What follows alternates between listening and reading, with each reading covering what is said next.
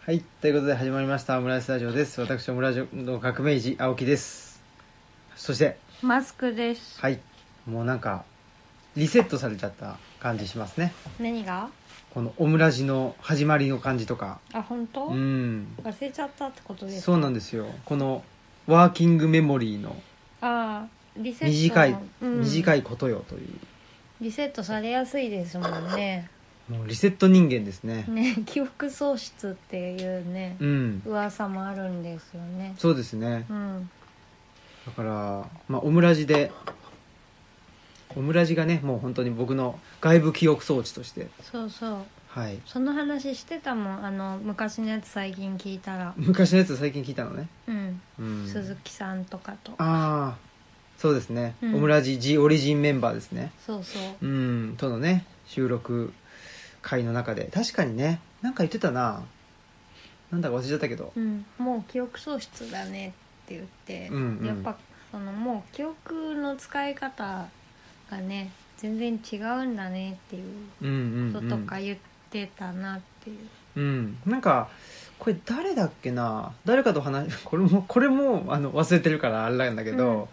そのほら蓄積型じゃないっていう話あそうそうがあって、うんまあこれ本当誰と話したのか忘れちゃったけど、うんえー一つはその浅田明さんがうんなんだっけこれも忘れてた逃亡論じゃなくてなんかそんなような本があって逃げる力かなこうで逃げる力は100君かとかっていう話もこのくだりもやった記憶はあるんだけど、まあ、その浅田明氏が、まあ、あの積み重なっていくあのパラノイア型とあとその分裂的なああなんかね、えっとスキゾ的なスキゾ型みたいな感じで言っててでこれからはそのスキゾ型が来るみたいな来るっていうかスキゾ型の時代だっていうことをまあ言っててでその後に多分竹端さんと話したのかな竹端さんと話して、で竹端さんの本でもそので扱ってるあのブラジルのあの教育者の方がいのあの例をうんと挙げててその人が、まあうんと、銀行型の教育が良くないとだからまあどんどんそのあー貯め貯めていくような、まあ、だから積み重ねていくうん教育っていうのはもうちょっと違うんじゃないかっていう話をしてて、まあ、確かにそのなんでしょう社会がね流動的になってどんどんあのテクノロジーの発展が早くなればなるほどあのなんですよね社会とか経済の状況も変わってくるから求められているあのスキルみたいなものもどんどん変わっていくしね、えーなのでまあひひとなんていうかなあの答えがある時代は終わったと。うんいうことで、もう答えがある時代だったらねその、えー何か、えーっとその答えに向かって積み上げていけばいいんだけど、うんうん、そうじじゃなくてっていうことですねなんかそうそんなような話をしてたゃうん記憶はありますよはいうんなのでまあいいのか悪いのか分かんないんですけど僕はその積み重ね型じゃないんですよねうん全然多分違いますよね、うんほんでなんか最近まあその我々山岳ノートという本を出してはいでまあちらほらその反響なんかをあのまあ僕は主にツイッターですけどうんでなんか目にすることもあってでその中でなんかねあの、まあ、この本を読んで、えー、と変わることとかなんかそのい一貫しないことうんい一貫しなくてもいいんだとかその変わってもいいんだって、えー、と思いましたみたいな感じでちょっと書いてくれてたことがあってうんあそういうふうにあの映映るというかそういうふうに読めるんだなっていうのもねあうんえっと思いましたよ。うん、そうですねだしあの初めににその一貫せず、まあ、整合性を追わずみたいなことも書いてるんですよはあはねあはあでそれはちょっとあえて書いたのでうんうんだしあ まあそれはちょっと彼岸の図書館あのその前に彼岸の図書館って関消防さんが出させてもらった本うんで、うんまあなんかそれをいあのそれを読んだ方からまあなんか彼岸の図書館で言ってること違うじゃねえかみたいなねあのコメントいただいたことあったんですけどあ本当まあね山う岳んノートと、あ違う違うえっと山岳ノートとじゃなくて、はいはいまあうちらが普段言ってることがまああのオムラジで言ったこととかがはいはいうんまあちょっとこう詳細は伏せますけど、はいはいあのそういうことがあったんで、うんもうそれも忘れちゃってるからね僕はあ ねそうだよね、うん怖い わ まあそういうそういうようなことがあったんでであもそう変わっていくのがやっぱりあの変わっていくことを恐れないというかう、んうんうん、まあそれはちょっと九州の千尋さんが、うんそもうそう言ってくれたっていうそのか、変わっていくことをと恐れないっていうことうですん、かなんね、か変わってはあはあはあいやっぱり変わっていくのがもう前提でいいじゃないかっていううか、うんんでも例えばさあの太田明日香さんなんかはねあの青木さんっていつも同じこと言ってますよねとかって まあそうそう今言う言われたり基本でもなんだろうなまあ僕は本質を見てる人からしたら多分同じこと言ってんだと思うのあそうですね、うんいやずっとそねれは本当にそうでまあしかなんていうのかな言葉を変えあの形を変え品を変え同じことを言い続けてるっていううん、そこれとなんだとは思うのででなんでしょうねそのまあだそれが同じこと言ってんじゃねえかって思ってもらってたらちゃんと多分僕の言いたいことは伝わっていてうん、うんでなんか毎回ね違うことをあの言っててなんかすす何すごいですねとかねなんかそのうーんと新鮮ですとかって言われてたらまああんまり、なまあ、自分の一つは力量不足ということもあるかもしれないしひともう一つはなんだろうなその目くらましがきあの聞いてるわって いうことかもしれないしね。しめしめうんしめしめかもしれないし。なあということでねただやっぱりまあ僕らというか多分ひなんだろうね多分発信する人みんなそうだけど何もう自分は何度も何度も同じことを言っててもやっぱりと届いていない伝わってないっていうことだと思うのでもう言い続けるというかね、うんうんえーことかなとは思いますけどもほまあねかといってそのなんつうのその外面と内面というかねでその内面というかなその何か皮の部分と本質の部分があった時にその本質の部分は変わんなくていいんだけど、うんその皮の部分はやっぱり毎回変えていかないと、まあ、僕ら自身も飽きちゃうしまあというかなんというかな変わっていくものだからねそうですうね、んそれはもうそらそうだそうかなっていううんうんと思ったけどあのーまたこういうこと言うとはいあいつはいつも怒ってる と言われるんですけどやっぱりでもねその成長とか変わるってことあるじゃないですかうんでなんだろうなやっぱり僕10代とか20代のねあの本当にまあか体も成長するしうんなんていうのかなからもねえー、と大きくなるしやっぱりエネルギーがどんどんあの高まってくるうんうん時期じゃないですかだからそういう人たちがその外にエネルギーをどんどん発散してそういう意味でなんていうのかなどんどんエネルギッシュに変わり続けるって僕いいと思うんだけど僕やっぱねそのいいいいい年になったらやっぱりその変わるのをなんていうのかなあの、まあ、う内側の部分で変わっていこうとそのエエネルギーをあの外に放射するんじゃなくてやっぱり内側になんか放射するうん内側に放射っていうのかななんかわかんないんだけどなんかそそういうふうにやっぱり変わってくものなのではないかなとほう思っていてでなんかね今そのなんていうのほらもう50にもなって5060とか70とかにもなってなんかずっとそのエネルギーを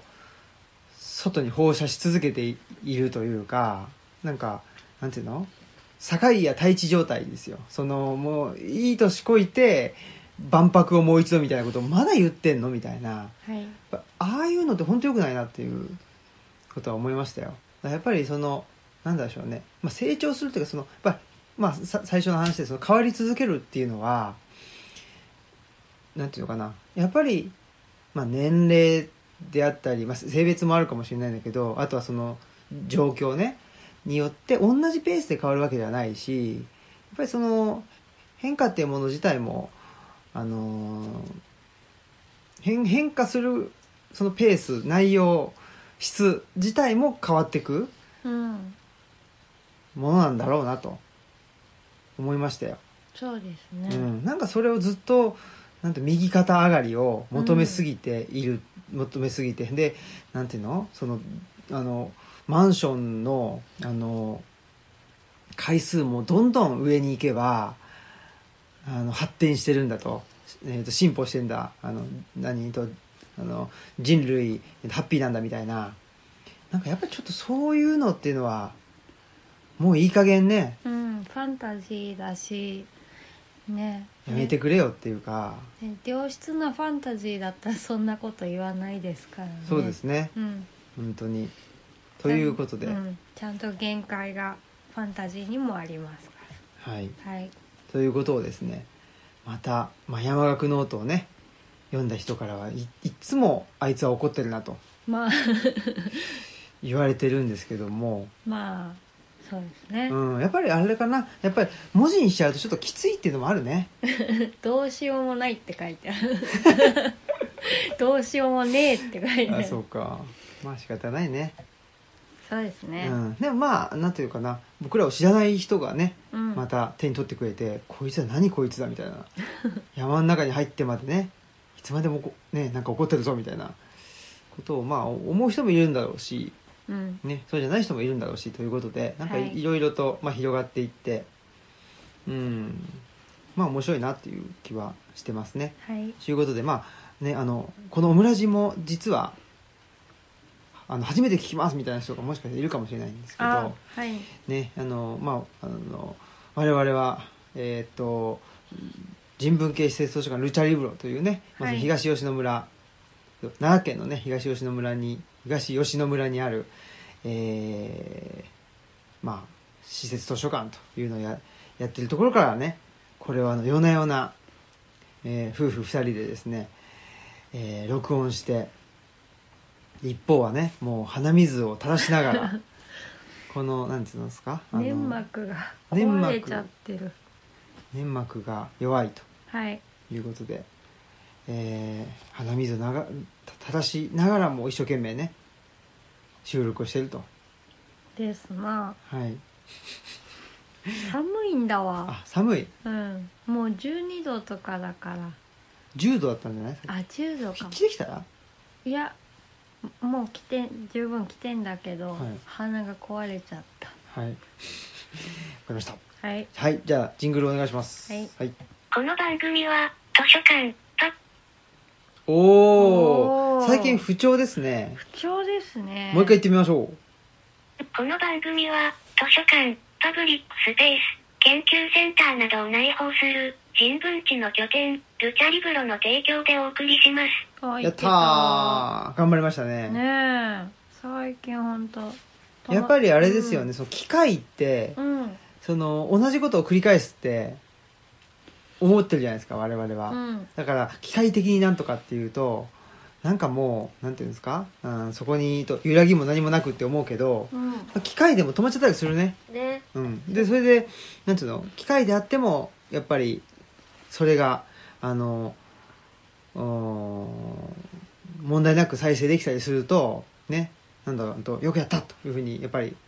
思いますよね、うんうん、応援とかしたくなりますよねそうだねだから機械であっても応援とかしたくなるっていう、うんとこですね、はいまあ、最近のじゃあちょっと近況ということで、はいもうなんかもう最近の早速文句でもう10 15分ぐらいあの経っちゃったんで、はい近況ですけど最近どうですか最近ですねとこれあれですよねあのん10月7日水曜日配信ですよね、はいだったらえっ、とまあ同じく10月7日水曜日にあの本屋真夜中っていう日向文庫さん南阿蘇の日向文庫さんが、えー配信してる、まあ、オンラインでいろいろ、ね、読書にまつわる秋の夜長に楽しめそうなコンテンツ配信してるサイトがあるんですけど、うんそこの「読書と場の記憶」っていうなコーナーに寄稿させてもらってそれが、えー載りますはい、はいおー日向文庫さんですねそうですねはい日向文庫さんというのはえー熊本県の阿蘇ですね多分多分南阿蘇か南阿蘇南阿蘇かえっと南阿蘇水は生まれるすんごい名前な名前だ長い名前のい南阿蘇水が生まれるなんていう名前でしたっけやそうだあ本当ちょだっと南阿蘇水の生まれる里白水高原っていうはい、はいあのなんかいつも適当に覚えてますねみたいなこと言われた気が申本当にそうよし訳ないですよねねうえんのあの駅舎に週に何回かねうんあの現れる本屋さんですねがまあリアルでずっとイベントやってたんだけど、うん今年はちょっとコロナで無理だねっていうことで、まあ、オンライン化されたっていうことなんですけどまあなんかすごい素敵なイベントだから普通に遊びに行きたいなと思ってたらオンラインでね関わることができてうん嬉しいなっていう感じで、ね、さっきファンタジーにもねあの優れたファンタジーにはそんなちゃんと限界があるっていうことを言ったんですけどうん「指輪物語」のねそういうなんかままならなさの部分に着目して、えー文章を書きましたうんはいはいそれが載りますはい覗いてみてくださいはいなんて検索したらいいんだろう日向文庫ひらがなで日向いや本や真夜中そのサイトイベントサイトは本や真夜中っていそううかサイトなのでそうやって検索した方がいいと思いますはい本や真夜中ですねはい、はいぜひで検索してくださ、はいい、本や真夜中の中のえっと読書と場の記憶っていう、うんうん、はい本や真夜中2020オンラインですそねうですねすごい可愛いサイトうなんんで、うん、読書と場の記憶とそうですね、僕もあのーえー、原稿締め切りはもう過ぎていますけども過ぎてます、ね、今一生懸命書いてます、もうちょっとなんだけどな割と遅いんですよ申し訳ないんですけど、出てくるのに時間かかるタイプですよねそうなんですすいません、これまあぼ僕はもうまだいつもねあの同じことを言ってますんで、そうですかねそうですなんぜひねあ何の本紹介するんでしたっけ秘密ですあ本 当ですかそれも教えてくれないんだそうです不親切っすねそうです、はい不親切ですはいはい、ということではいあとはですね近況ってまあ結構たくさんいろいろあってあまああるかそうだ ねうんうん今あの僕としては一番実は大きかったのはえっ、と仕事場が移ったっていうのあほんまずっと言ってんだけどほねんまの近況やなほんまのやつですね、まあ、10月からね、はいちょっとそのうーんと働きに出ていく場所がねえーまあ近くなったんですね戻った戻ってきたんですよねですようんよかったね2年半ぶりにねはいうん、戻ってきてまあちょっとなんでしょうねやっぱり修行体質っていうのがあるから、まあ、修行に出てたというとこなのかな修行がちですね、うんあとあれだねあのポエティックラジオに出させてもらったよっていうのねああそっかそっか、うんそれもそうですねポイエティックラジオあー垣内翔吾さんのねはいポイエティック、えーラジオに出演させてもらってあんまりだから他の人のラジオにお邪魔するってことはほぼないですねそうですよね、うんだから初めてじゃないあそうかもね初めてじゃない可能性があるからあれだけどちょっとそうそうですねうんなんかそういう話あったけど、なんかうまくいかなかったりとかで2人で出るっていうのはあそう初めてでしょそうだねう、んホムエティックがちゃんと実現してそうですね嬉しかったうんですね、うんぜひねあの次回はこちらにもねお招きあして本当ですね何でしたっけんこちらに迎えたらどうなるんでしたっけのポイエライス知らんけどあそうかポイエライスラジオをね 知らんわかんないやりたいなといいうふうにも思っています、はいうんね、あの体が弱い話っていうあそうです、ね、あれはいいテーマだと思うな尽きない尽きないですね、うんもうもうね病院の待合室状態っていうのはねそうそういつも言うことですけどあとはね、まあ、さっきも言いましたけども、えー、と竹俣宏さんとねあのー彼岸の図書館の、えー、とかんあ増刷記念、そううんえーツアーオンラインというのでねお話しさせてもらってまたあのそのうちですねこのオムラジにも登場してくれるというぐらいね、あのーあと意気投合、ねね、あのさせてもらって。めっちゃ楽しみですねねえいやめっちゃ面白いですよということでね、はい、あのーまあそうそう竹橋さんがね、まあ、山岳ノートも読んでくれてうん、あのーあれですわハブの冊子のメンバーと、はいあのーハブの冊子飲みっていうことをですねやったんですよ、ありましたね、うん、と友田トンさんとかね、小野寺伝助さんそうそうそうあとで松井さんと、はいでその時まあなんでしょうね、まあ、それすごい楽しくてうんでその次の日かなんかに多分僕が日記書いててなんかその僕らに共通するああその軸はあるけど自信がないっていううん感じがあるなとそこにすごく竹松さんはあの反応してくれてへーそれはものすごい大事なんじゃないかとすごいすごうい、んでもそれはそうかもですね、うんなんかそうそういうところでなんかうまくなんなんか合うっていうかうんうんうんうんだからそのなんていうのかななんか自信満々じゃなくて別にいいいいんじゃないっていうことあはねうんうんうん自信満々だと結構排他的になるっていうあか「うんうんうんうんいや俺一人であのやってるから」とかねうんうんうんやっていけるんでみたいな感じになりがちなんですけどやっぱりそうじゃなくってね、まあ、自信はなくても、うんあの軸があったらみんなとねつながれるし、うんうんいいんじゃないっていうようなことでねうんすごくあの竹松さんはそこに反応してくれたからあそこに反応してくれるんだっつってね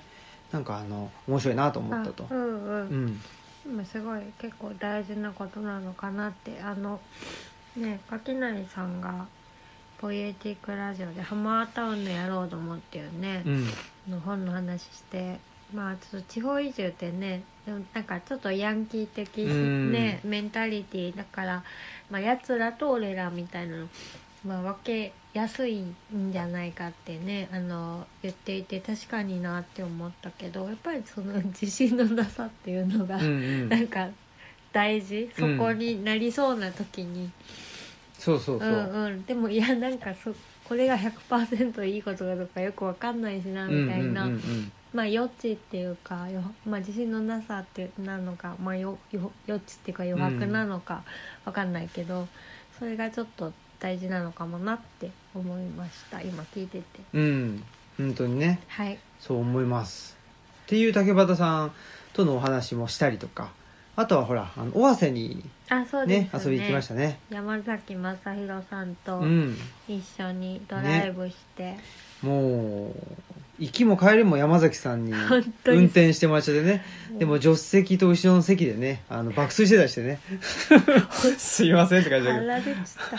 本当すいません、本当にねよくしてもらって、めっちゃ寝てたごめんなうんさい、僕ももうい行きにめっちゃ出ちゃってや僕帰りがね、うんもうグラングランでね そうですね、うんなんか首座ってなかった赤ちゃんみたいなやつだね本当に首は座ってなかったですねえもうまあでもねもう気使ってねね山崎さんも気遣っていただいてねもうなんかなんていうんですか車に乗り込む時にドアとかに開けてくれちゃったりしてね そうなんか絶対申し訳ない心身もうねすごいですよそうなんね申し訳なかったなってねめっちゃ優しいね本当優しいそうそうだからほらツイッターしか知らない人はあまあだから山崎さんもいつも怒ってんなこの人みたいな感じで思われがちだけど 優しいし優しいんですよなんかねあのすごいあのなんだろう律儀だし、うん豆なんですよねめっちゃね、うん、だってなんかほらまあねまああの今回に限らず僕らと山崎さんってもうほ10回ぐらいねなんかうんどっかね遊び行ったりとか 10, 回以上かもしれないですけどね、遊び行ったりとうん近かく遠くね近く遠くねしてるじゃないですか、うんその時もう絶対に下調べをしてくれるじゃないですかめっちゃ調べてくれる、うん、で我々はねもうあの脳調べでい わーわーみそたいうなそうそうそう行くっていうわー楽しいみたいな、ね、でもほらほんで、まあ、最後にねちょっとほんと山崎さん家行って、うんうんなんかね、えー、と書庫とかねと店でもあったりしてた時に、うん昔山崎さんでその、えー、と地図作ってたんだよねあそうだ、ねうん、っていう話があって、うんうんでやっぱりそのでこのこの地図の中にある道は全部自転車で回りましたとかう言っんて、うんやうんっぱりそこだなっていう気はしたね。あねえねえうん、だそかられすげえ重要だなっていうか、うんうんやっぱりねなんだろうなそのインターネットで調べてうんうんで分かった気になったみたいなことではなくって、ね調べてやっぱ行ってみて分かるっていうえねそそこまでしてあのなんていうのかな、まあ、か体で分かるってんいうとこでしょうね。だから基本やっぱりね本本で書いてる場所とかも全部行ってらっしゃいますうよんうんやっねうんぱりそういうのがあの山崎さんの研究姿勢うんうんとしてやっぱり確固たるものとしてあるんだなっていうのでやっぱりちょっと僕もねあの襟を正すというか、ねえうん、あこれはなんかやっねどうしてもほら分かったようなことばっかり言っちゃったりね、うんうんするんですけどやっぱりそれはつ慎まねばならないなっていうのは、うんすごいだからなんていうのかな刺激を受けてねうんうんだなっていうのとその夜に食べたちょっと唐揚げが僕の胃胃にね刺激をちょっとまたあの与えすぎていて、はいちょっとその後にもう胃もたれがねすごかったなっていうそうですねうん、ちょっと大変なことにちょっとしんどかったですね。うっんていうこともあったけども、まあ、あとはねほらととんが坂文庫さんにねはいいつものあのねと我らが尾鷲といえばということで、はいね、本沢さんとと豊田さんにも会って、ねうん、とまだちゃんにも会ってねそうですね、うん久しぶりに会ったらすごい大きくなっててもう今日すごい泣いてたねあうねちのかぼちゃんよりも不思議な声で泣いてましたね、うんうん泣いてましたねあらちゃんねねめっちゃ山崎さんのこと好き でしたねねいやもうなんか当然のように山崎さんのね傍らに沿そうだって、ね座ってねーうちのかぼちゃんも好きだもんね山あ崎さんそうねだね膝に勝ね手に乗ったりしてるからね、えまあでも静かな人の方が好きなんだろうねあまあそうだよねあんまりこう、猫っていうのはねわーっとかって可愛いとかって言う言うと多分あんま好かれないっていうかそうでしょうね、うんまあそんなことではいえー、っといろんなとこ行ったりとかねねしてたよっていうとこですねそうですね、うん、あとあれか大阪のほらブラックバードブックスさんかな、はいに行ってねちょうど我々が行ったらあの山岳ノートがあねそうそう、ど入ったは入ったとこですっていうことなんだったので、ねねえっと、サイン何ぞをね入れさせてもらってそうそそうそうね阪大の歯学部病院にちょっとね今行ってるのうで、ね近いかなってことで、ね、そうですねうん、遊び行ったっていう感じでしたよねそうそううんあそうそうだからトンガさんでもサインをねちょっと入れさあせそてもらっうてですね、うん今であれですねあのトンガさんになんかご飯食べるとこ教えてもらって本日の魚っていう名前のねお店にすごいとこやってねそうそうなんか本日の魚って言ったらなんかちょっと可愛い感じかなとか思ったら、なんか伊藤博文がここでまるまる条約締結しましたとか言われたらあそうなんだって思っちゃいそうな感じのお 店だそどんなお店だってことまあでもそうなんですよねうそうそなんだろうねなんかまあ和イボ折衷ううんなねテーブルそうそうそうっていうのなんがあかってねすごいでジャズが流れてたりして、うんおしゃれなねとねえころで。ででおしおしゃれって言ったら量が少ないのかなと思いきや量もめちゃくちゃ多くて、 ね全部すごかったなね定食に全部お頭がついてくそるうそうそうってそういうなんか謎の謎のね面白かった よねすごかったですね、うんいや美味しかったー、ねまあ、この辺りのね、うん様子はあの山崎さんがねツイッターとかフェイスブックに えっと上げてくれてるのでそうですねぜひそれをあの、はいご覧くださいとはいいう感じですねあとはね僕もう直近のはいもう本当にリアルタイムな情報としては、あの多分多分みんな知らないと思うんですけど、ものすごいんあの珍しい食べ物にハマっててはいあのチータラって知ってますかやばいこのどこにでも絶対売ってるから このナイツのやり口ですこれはねはい、ということで、えーいや、チータラうまいなと思って。めっちゃ僕もだからスタンダーいやーやっぱほら、家に酒飲みの人もいないし、ドうんなん、なんですかね、チータラってあんまり触れてこなかったんですよね。ああそっかそそれはそうなりますねそうそう、ああの酒のつまみっていうのが、まあ味も濃いし、あんまり好きじゃないかったん、うんうんないっていうか、まあ今もそんなに好きじゃないんだけうど、んうんあんまほら、味の濃いものがあんまり食べないじゃないですか、まあ僕。そもそも結構ね薄味だなって私が思っても「え美味しいよ」って言って食べてますよね、うん。そうなんですよ。そうそうだからね、そんなんなんですけど、ちょっとやっぱり、チータラにはまりつつあるな。あとはその、えっと、トロフワプリンですね。あそうです、ね、あの、やっぱり、うん。ちっちゃいやつねそうそう、まもうたくさん量が、量はいらないなっていう気があしたんですよもうね。ねやっぱり、やっぱ大人なんで、もういい大人としてはやっぱりもうトロフワプリンがいい。 そうそうでかあとはそのバニラヨーグルトとか、あのぐらいの大きさがいいなっていあ,んんん、う。あれいいですよね気はおいし美味しくてちょっとだけ入ってるそうなんですよ。はいっていうことで、はいえー、です。はい。はいじゃあ、次行きましょはい春の春の春の春の春のう。な何も聞き取れなかったですね。ハブの冊子フェスって言ったはずそうなんだですけどハブの冊子フェスっていうのは、あれですね、10月18日、はい日曜日に、えっと、アジアブックマーケットオンラインみたいなやつ、 はいみたいなやつ。その中でね、ハブの冊子のメンバーが大集合大集合というか、我々、というか、我々がみんなと喋るっていうことそうでで、すねえー6時間近くぶっ通しでですねもうねで、うん、チケットを買えばそれ全部聞けるし最初からねうん最後の1分でも同じそうそうです、ね、値段なんで最初からねなんか買って入っといてでなんか洗い物とかねそうそうそうお昼寝とかしてたらいいんじゃないですかねうん、ご飯食べたり、ね、ご飯食べたりねなんかそんな感じでぜひいやねもうやっぱりもうついその修行してしまうっていうここにも出てるんですよ才ね覚みたいですよねなんか一晩に何本その歌を作れるかとかなんかそういうのやってたんですよ才覚あそうなんだ、うんいいですねまさにですね才覚も修行体質ですね、んそう考えるとねちょっそうかもねうんほらあの最近最近でもないんだけど読んでて僕すごい好きなああと「ラインズっていう、あうんと読んでるねそうそうとティム・インゴルドの本があってそこにほらあのなんだっけな北米北米のえーっとちょっとせせ正確なやつを見ましょうかはい北米のねすごいす好きなエピソードがあってですねちょっと今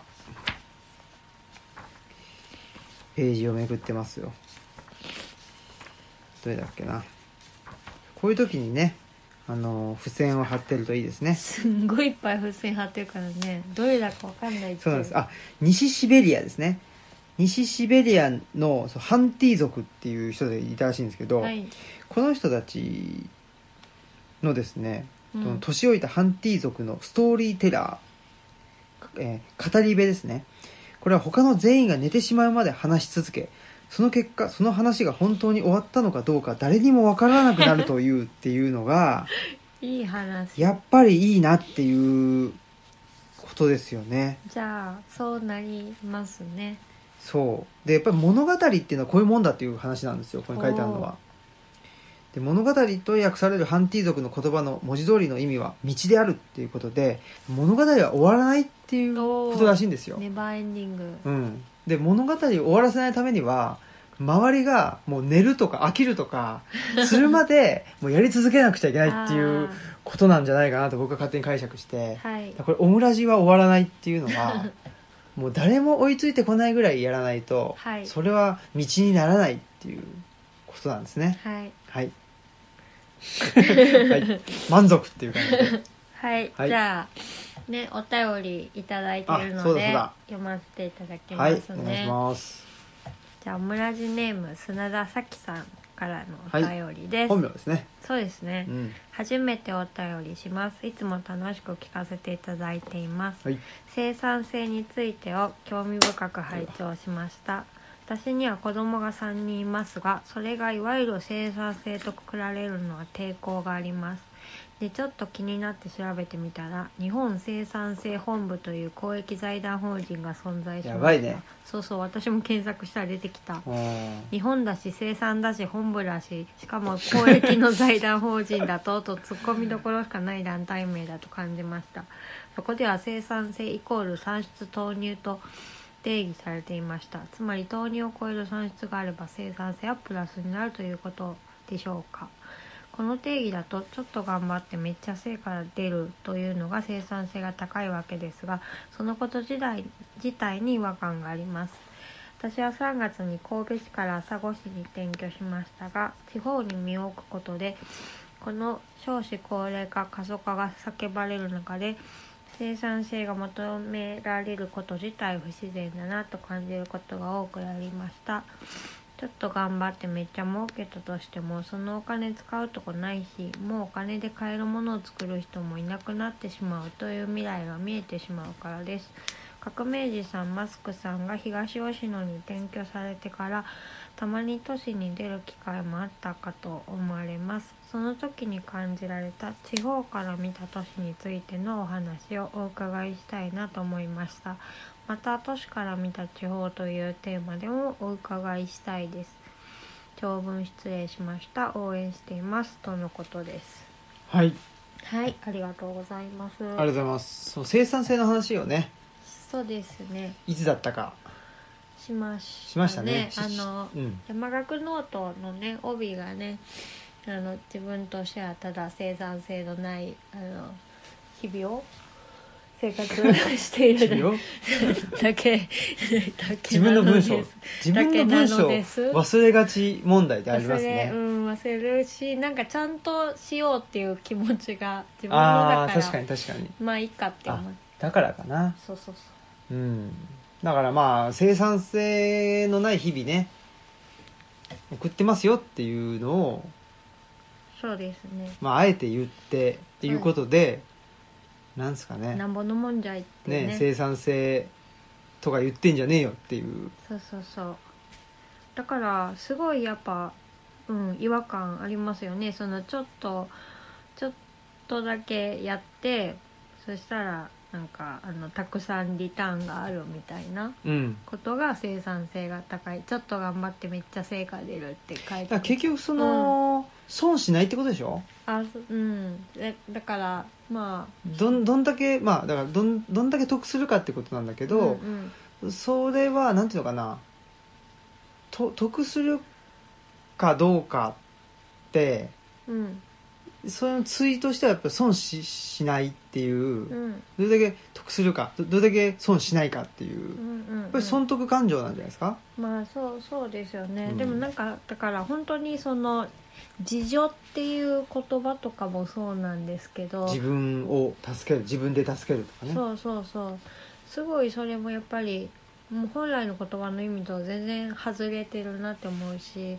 そのね、だって切り捨てるために自助っていう言葉助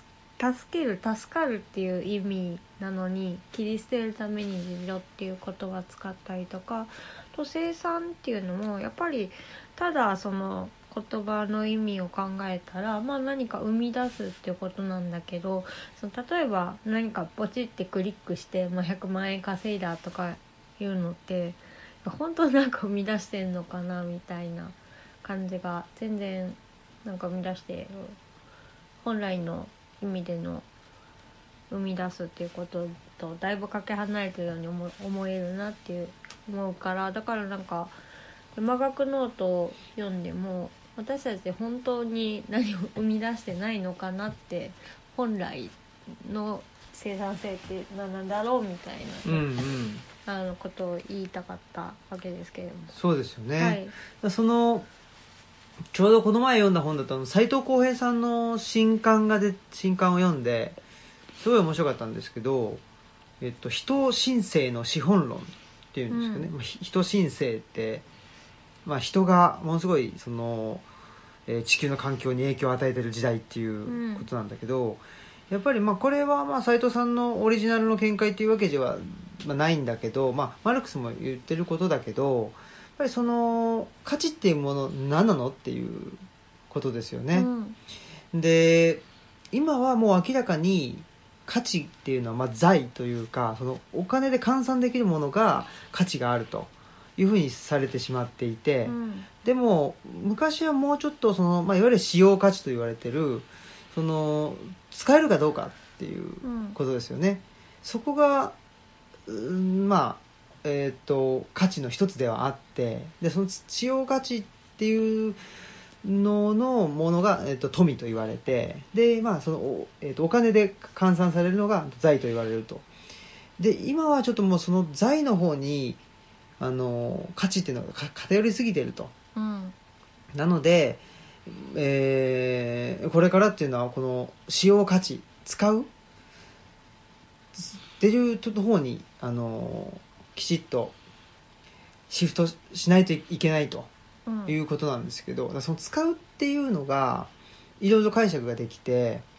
うーん何を豊かかと思う思うのかという話で結局その1万円札ってね1万円札がああのあってもその1万円札で何かを、まあ、交換できなかったらうん何も得られないわけだけどでも例えば、まあうんと、野菜を、ねえーと畑で作るであるとか、うんとお米を作るとか、えっとえっと、海で何かね釣ってくるとかっていうのってそれ釣ったら、まあ、すぐ食べれるわけでであってだからまあどっちが豊かなのかなと。いやその本当にね、うんだから山の中で、まあ、遭難して一枚札持ってたとしても、ね、そうそうそうそう燃やすぐらいしかななくないみたい使い方なくないみたいな感じですよね。そううなんですよ、んだからその生産性って言った時に今は完全にその財を生み出す生産性なんですよ、本当にね。これが、あのー生産性と呼ばれてるんだけど、うんやっぱりその本来はやっぱり富を生み出さないと、うん本来の生産性ではないんじゃないかとうんうん思うんですよね、なのでそのお金に換算してその換算した結果、えー金額が高くなる高くなればなるほど生産性が高いとそういう話じゃ一切ないっていうことですねそれを我々は言いたいわけだしでじゃあ使用価値って何なのって言ったらそれはその場所とかその地域であるとかまあ究極的に言うとその人によってあの何が価値を持つかって分かんないんですよいね。や本当そうですようね。ん、だから、えーっといろんなものが溢れている世の中の方がその富は、まあ、偏在していていろいろなところにいろんな人がまあなんていうのかなうんとか価値があるなと思うものがいあの散らばってた方が良くないっていうかねうんうん楽しくないっていう、でもそのねあのすさきさんが言ってる地方から見た都市っていううんうんね、ことなんですけどでそれで言うとやっぱりその、ね、たまに街に出るとそのなんだろうなんかあらゆるものがまあなんか一応想定してる人間像っていうのが、うんこれを求めるだろうとか、まあ、欲しいと思うだろうとかこれを使うだろうって想定してる人間像っていうのがなんかすんごいなんていうの確率的っていうかパターン的でなんだろうなでもその人その一応想定してる標準の人いなくない一人もみたいな風になんか見えるなっていうのがあのこっちにこうしてから、まあ、街に行ったら思うことかな私は。うんううんんただもう本当に何でしょうね都市っていうのはもう全てが用意されていて、うんでそこに対してこっちがようんと寄せていくみたいな あ状況なんですよね、うんうんうんでだかだかららだから多分、うんだからそれがしんどかったのかなって、合わなかったし、やっぱりねなんだろうな、まあ、3パターンぐらいあって自分って A か B か C かどれかなっつったらうーんまあ C の方がまあ自分には当てはまるかなみたいな選択うん、なわけですよでそれが都市の生活だと思うんだけど、うんほんでもそれってやっぱりねでもなんていうのそそもそもやっぱりえ自分って A か B か C かどれかに当てはまんなきゃいけないのっっていううんその疑問をね抱いてしまった時にすごくやっぱり不自由なんですよね。うんうんまあ強いて言うならみたいなところで全てを選んだりその自分っていうものがあの形成されてるということになるとやっぱりすごく息苦しいとうんいうふうに思いますよね。だからそれがまあ余白がなかったりとかそれがもう全てが、うん、と全ての価値が財として表されてしまってる、いうっていうことなのなのではないかなと。だからもうちょっとやっぱりうんと富うん使用価値っていうものをうんだからなんとかな自分にとって何が価値があるものなのかっていうのを改めて考えないとあなたにとってはこれが価値ありますよってもうどんどんそのなんつうのかな黙ってても、まあ、出してくれてうんその中から、えーまあ、全てにと値段がつけられててでその中から、まあ、選ぶとうんいうのがあの都市の生活だと思うんだけどやっぱりそうじゃなくって自分にとって価値があるものっていうのは果たして何なんだろうかと今この世の中にもうすでに存在するものなのかもしれないし、うんもしかしたら存在しないのかもしれないと、うん全然それもありますようんねでじゃあ存在しないんだったらどうしたらいいのかといやそれはまああのどんだけ、えー、と拙くても、まあ、作ればいいんじゃないっていう、うん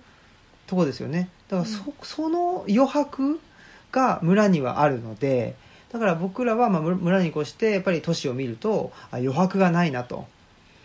うん、思うんですよね。ねうんでその逆都市から見た地方っていうのうはん、どんな感じなんですかね都市から見た地方っていうのはやっぱりうーんなんだろうね、まあ、地方って言ってもいろいろあるんだけどうんねそのどういうとこだっけ都市から地方かうんまあそこのなんていうかねうんどうですかああうーんなんかねやっぱり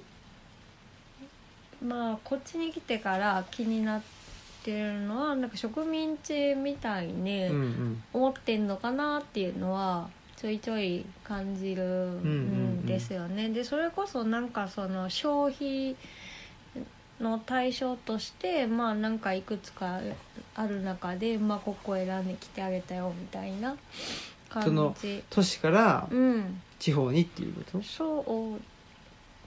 まあなんか遊びに来る街から遊びに来てでリフレッシュしに来てで帰っていく人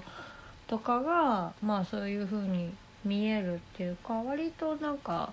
まあだから対等じゃないって思うんだろうなみたいな風には。これはうんあれですよ、やっぱりまあこれもあの斉藤さんも書いてたけどやっぱこうまさに資本主義なんですよね、うんうん資本主義っていうのはその希少性そのあの珍しいもの少ないものに価値を与えるうんという、まあ、経済システムっていうか、まあうんうんそういう常識、うんなわけだけど本来はあの人ってえっとまあ都市に住んでた人たちももちろんいるんだけど、うん大多数はやっぱ農村に住んでたわけですよね。うんで都市っていうのはその農村からあのなんていうのかな農村で作られたものとかを、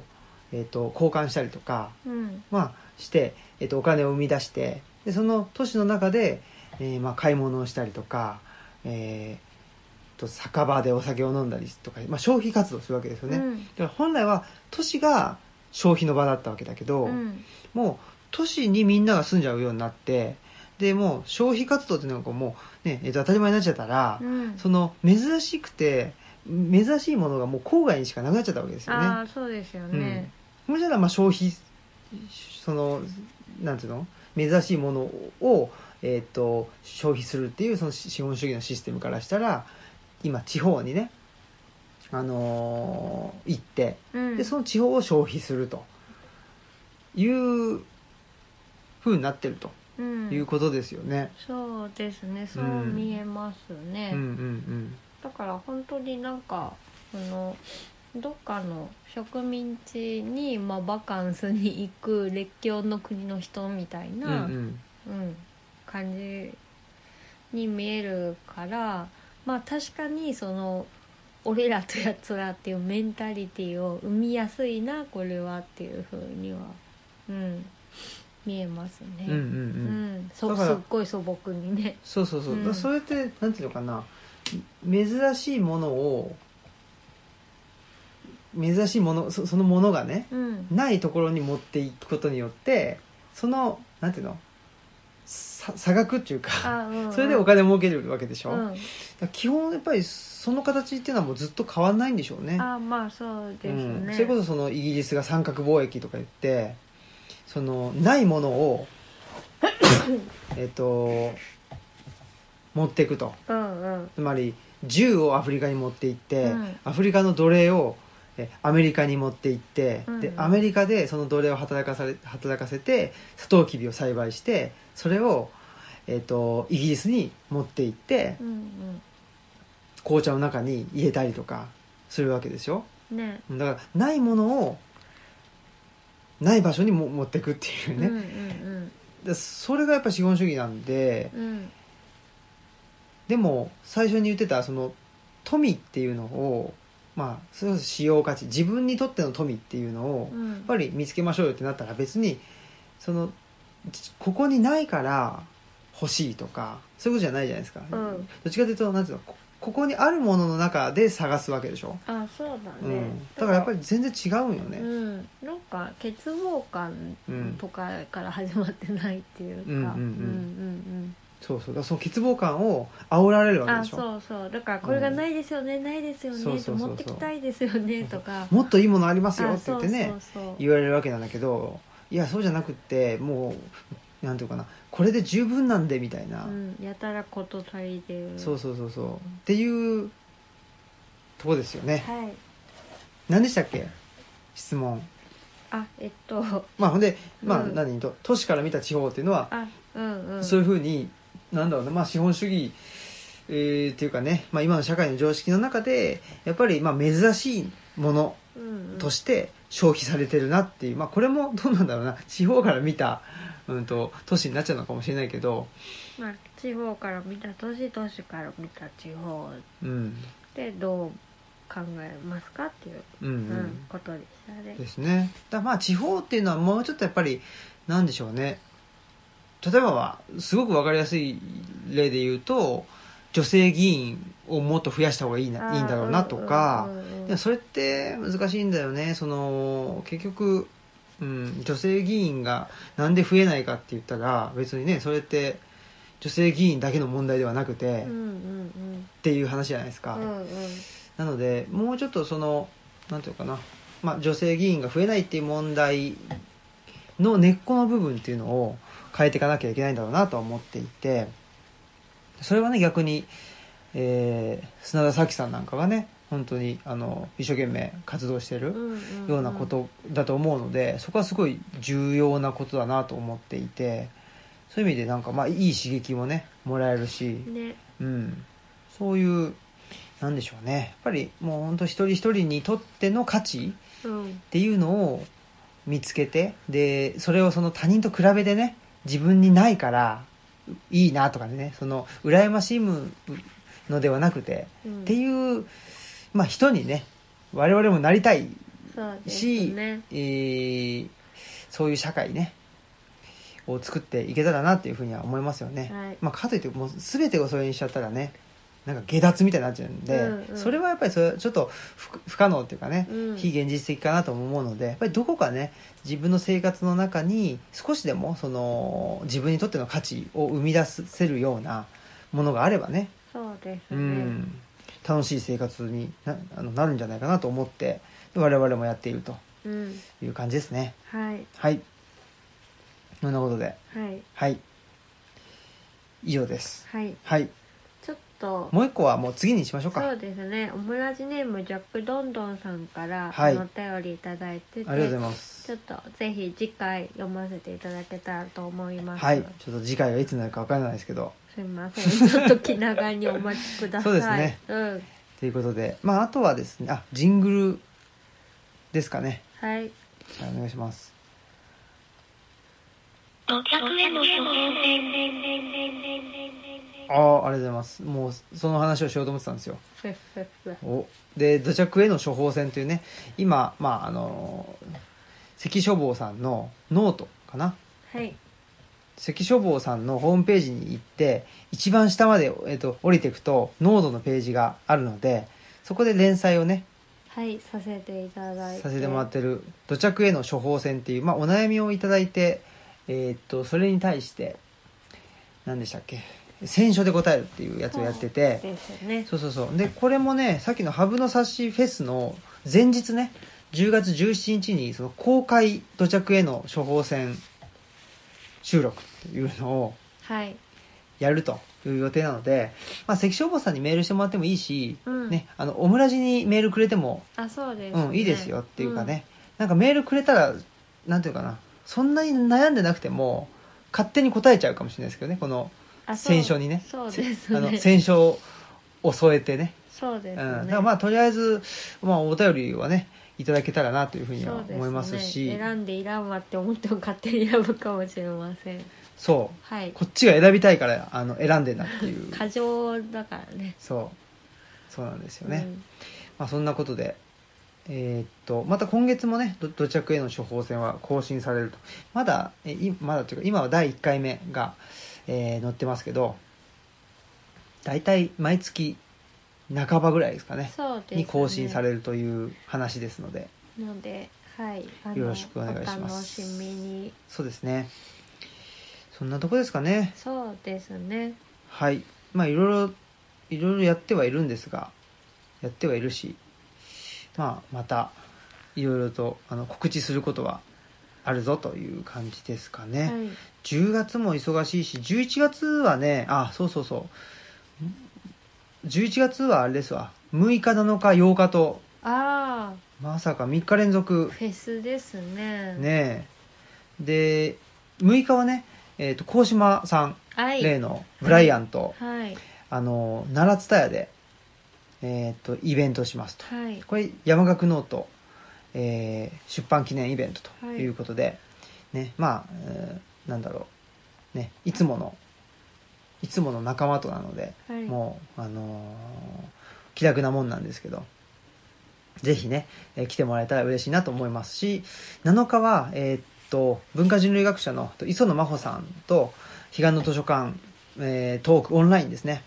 をやる予定で、これまだ、あの、申し込みは始まってないですね。まあ、鴻島さんとのやつもまだ申し込みは出てないです。で、8日はね、えー京都の大垣書店、うんえー高野店かな、はいっていうところで、えー、と桃木漠さんっていうね、まあ、以前、あのー、彼岸の図書館のトークにもうんと出てくれたんですけどあのハンナ・アーレントのね研究者で、えー、と同世代のね桃木さんと、あのーお話をするよというところですね。はいはい。まあ、そんなことなので、ちょっとね、なんでしょう、あのーその、その、3日間、ね、あの、どこかでね、あの、なんだろうな、と、空いてる時間あるよという人はね、参加してもらえたらいいかなというふうに思っております。はいはい。ということで、以上です。はいはい。